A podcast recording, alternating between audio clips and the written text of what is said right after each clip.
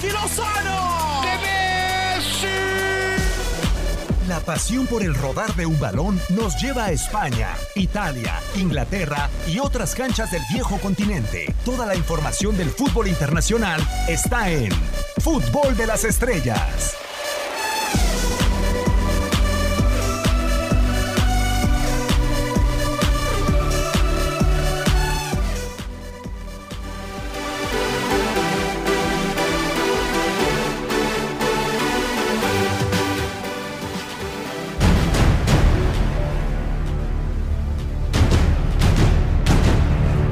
Con pie y medio fuera del Manchester United, Paul Pogba se apunta como nuevo refuerzo del Real Madrid. No es secreto para nadie que Paul Pogba ha sido una de las más grandes ambiciones de Zinedine Zidane desde que entró al banquillo del Real Madrid, siendo uno de los líderes de la selección campeona del mundo y una pieza clave de los Red Devils. Y también en su etapa en la Juventus de Turín, el francés sería uno de los máximos sueños de la afición merengue para reforzar al Madrid. No obstante, con la llegada de Pogba habría un sacrificado dentro del medio campo blanco.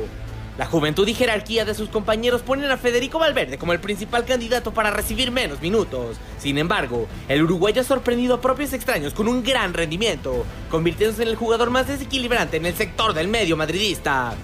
Por participación en el terreno de juego, Luka Modric sería el sacrificado. De los cuatro principales hombres del medio campo blanco, el croata es el que menos minutos ha recibido, con 1904. Fede Valverde ha recibido 2.094 minutos, Toni Kroos 2.702 y el titular indiscutible Casemiro con 3.120 minutos. Siendo el mediocampista con más goles y asistencias del Madrid en el mediocampo, Toni Kroos parece ser el interior con el puesto más seguro en el club de Valdebebas. En esta temporada el alemán acumula 5 asistencias y 9 goles, siendo el máximo asistente del centro del campo con Luka Modric y el máximo goleador. Aún no se ha confirmado el traspaso de Pogba, pero la alta expectativa que se tiene por su llegada y el ser objeto de deseo de Zinedine Zidane desde hace ya varios años, ya le dan grandes opciones para hacerse con un puesto de titular en el Madrid, donde forzosamente una de sus estrellas será sacrificada. Para TUDN Radio, Max Andalón.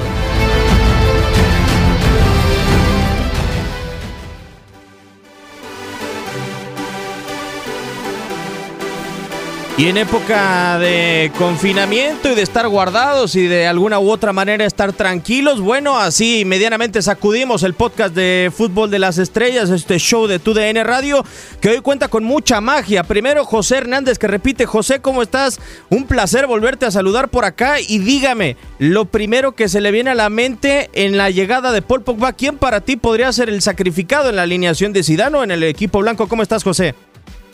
¿Qué tal, Diego? Un saludo para ti, para toda la audiencia, para Lucho, que ya lo vas a presentar. Sí, bueno, se me viene rápido a la mente el nombre de Luka Modric.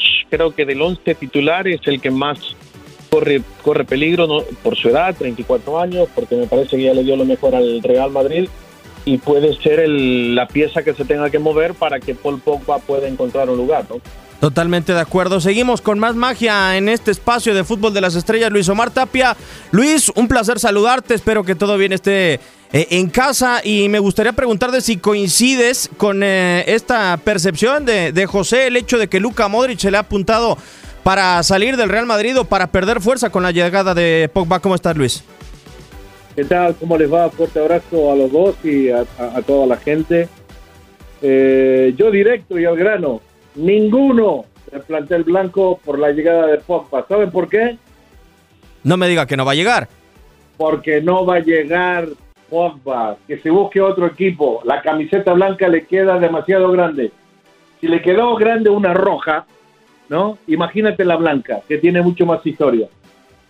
Y vaya que es complicado, José, no ponérsela en el Santiago Bernabéu, pararse, pero lo de Paul Pogba viene siendo un deseo constante por parte de Zinedine Zidane. Coincide que cada temporada que Zidane ha estado en el banquillo, 2016, la pasada temporada y ahora, ha sido el deseo expreso del estratega francés, ¿no? Sí, desde varias temporadas ya Zidane lo quiere incorporar, nunca se ha cumplido, nunca se ha podido dar.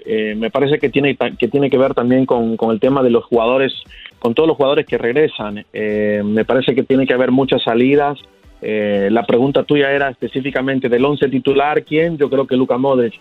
¿Llegará? ¿No llegará? Bueno, dependerá cómo maneje la situación Zinedine Zidane y también Florentino Pérez, porque Florentino Pérez tiene otras cosas en mente y lo sabemos muy bien. que desde hace un par de temporadas el nombre de Kylian Mbappé está en su cabeza, ¿no?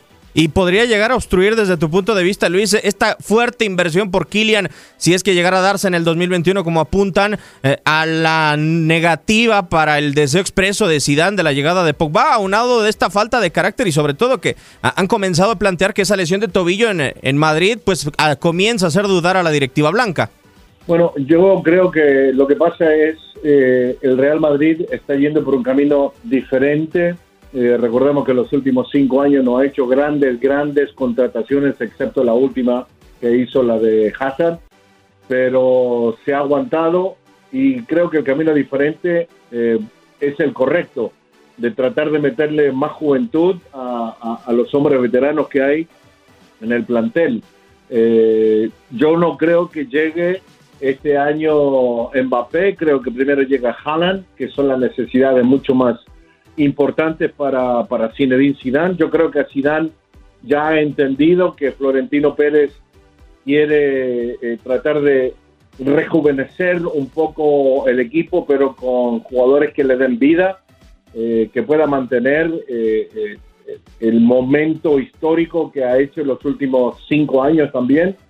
Entonces, yo creo que en esa zona media, si se sigue hablando acerca del tema de Pogba, me parece que solamente para tratar de elevar un poco su precio, porque también la Juventus lo quiere, ¿no? O sea, me parece que Pogba va más camino de regreso al fútbol italiano que de vestirse de blanco en el Santiago Bernabéu. Yo a Casemiro, a Kroos y a Valverde no los muevo.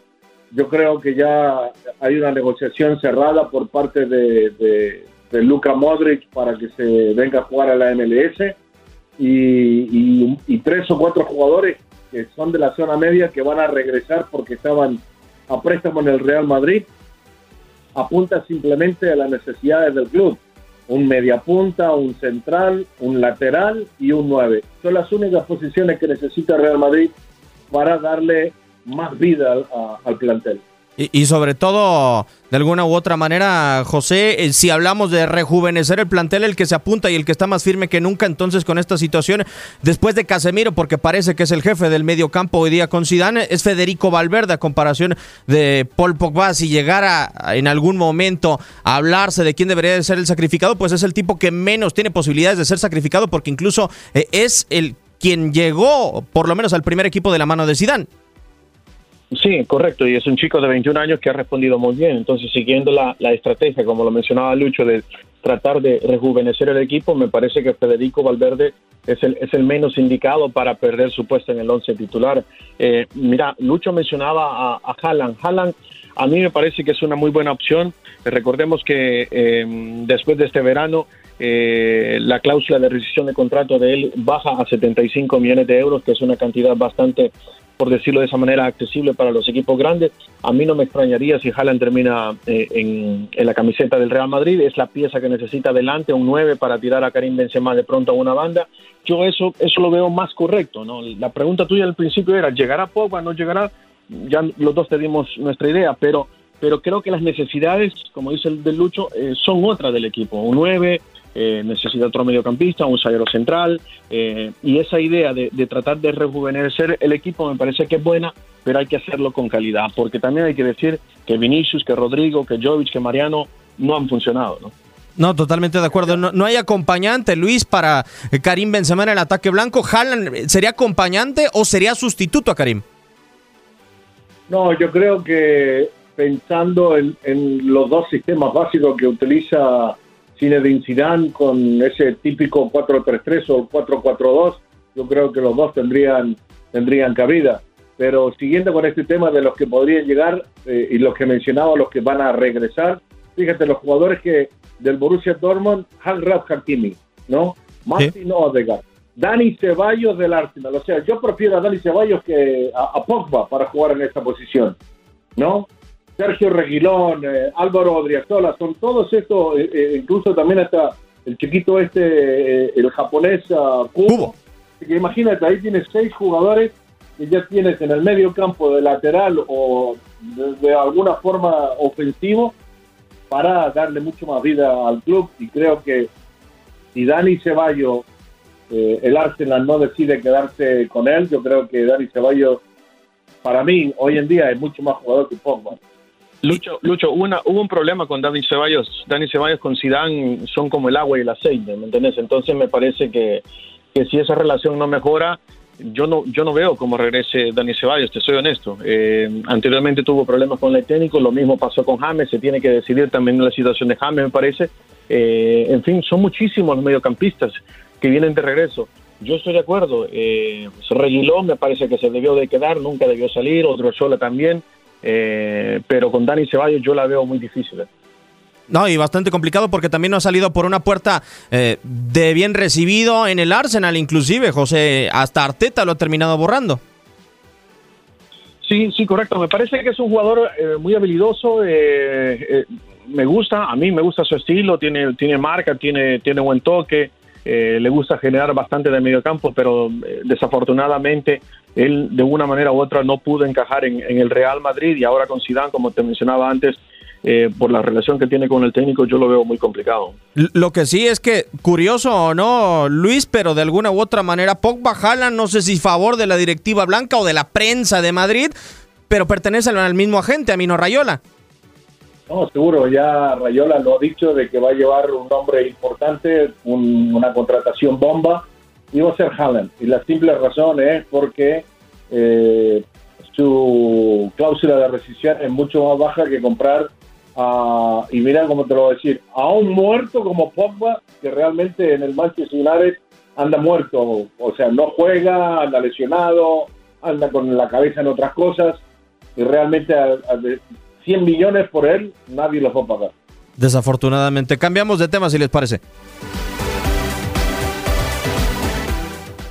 Un saco de patatas, así no quiere terminar de alguna u otra manera Iván Rakitic, José, la declaración que dio a Mundo Deportivo durante esta semana, donde ya de alguna u otra manera Iván Rakitic había sido muy tranquilo con los medios de comunicación ante toda esta situación, explotó con este panorama, con esta declaración que da.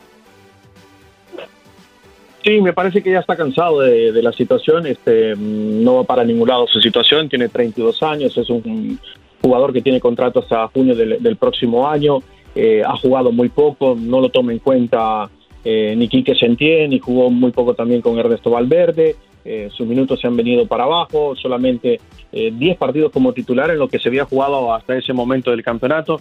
Yo creo que Iván Rakitic está claro que se tiene que buscar otro lugar para ir a jugar, no sé dónde, de pronto volver a Sevilla, donde se le quiere mucho, su mujer inclusive es de esa región del país.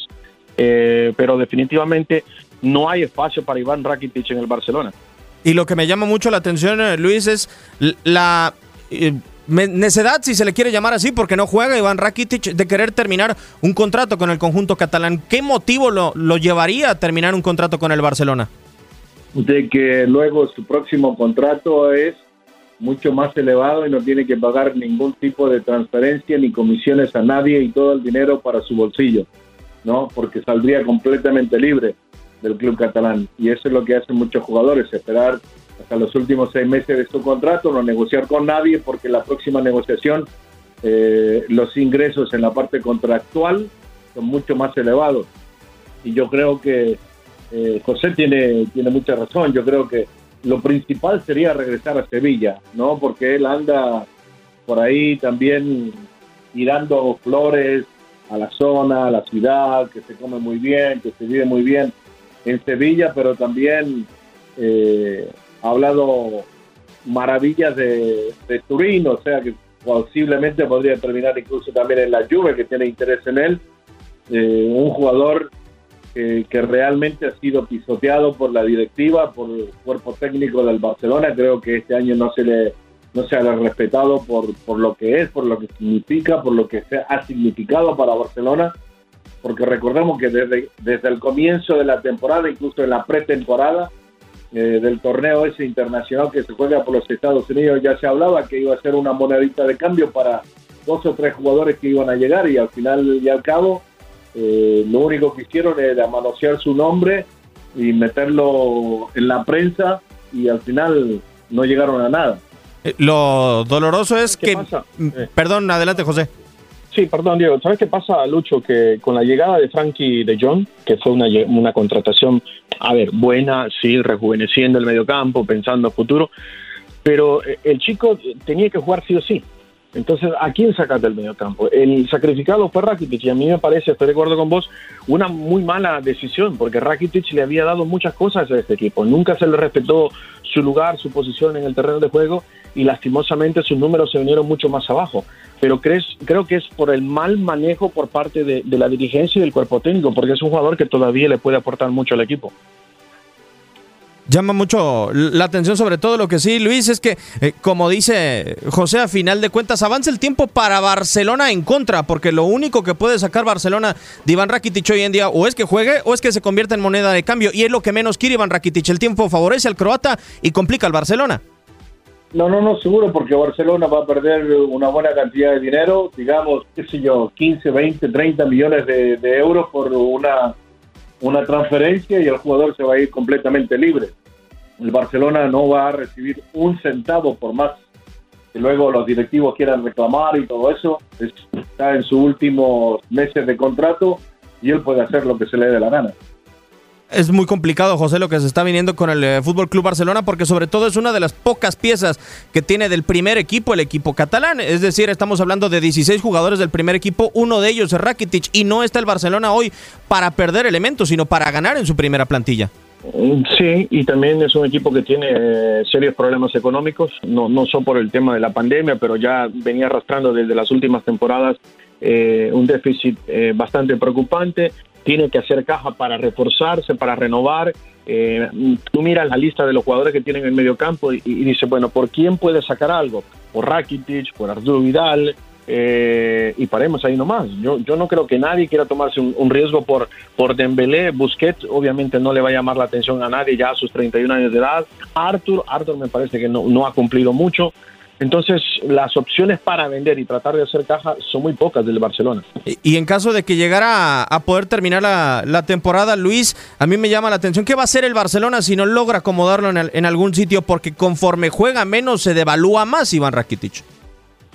Sí, bueno, y aparte ahora como está la situación económica en el fútbol a nivel mundial, si Rakitic hace 2 meses costaba, qué sé yo, te voy a poner un precio nada más porque no tengo el número exacto, pero si costaba 50 millones, ahora debe costar 35, ¿no? O sea, se pierde Barcelona y gana mucho el jugador, y también el que va a ganar va a ser el equipo que lo compre, porque no va a tener que pagar transferencias. Bueno, es el tema con Iván Rakitic, que no quiere terminar como un saco de patatas, así lo dijo el futbolista croata. Pues hemos concluido esta emisión de Fútbol de las Estrellas. Luis, muchísimas gracias por tu tiempo. A cuidarnos todos, que vaya que es un tiempo complicado, y ojalá que nos volvamos a escuchar pronto. Ah, listo. Fuerte abrazo a los dos. José, un placer como siempre. Muchísimas gracias, a seguirnos cuidando. Gracias, Diego. Un saludo para ti y un abrazo también para Lucho y para toda la gente. Cuídense, ¿eh? ¡Del Madrid! ¡Gol de Liverpool! ¡Del PSV Eindhoven! ¡Del Atlético Madrid! Por hoy, el firmamento descansa, pero Fútbol de las Estrellas regresará.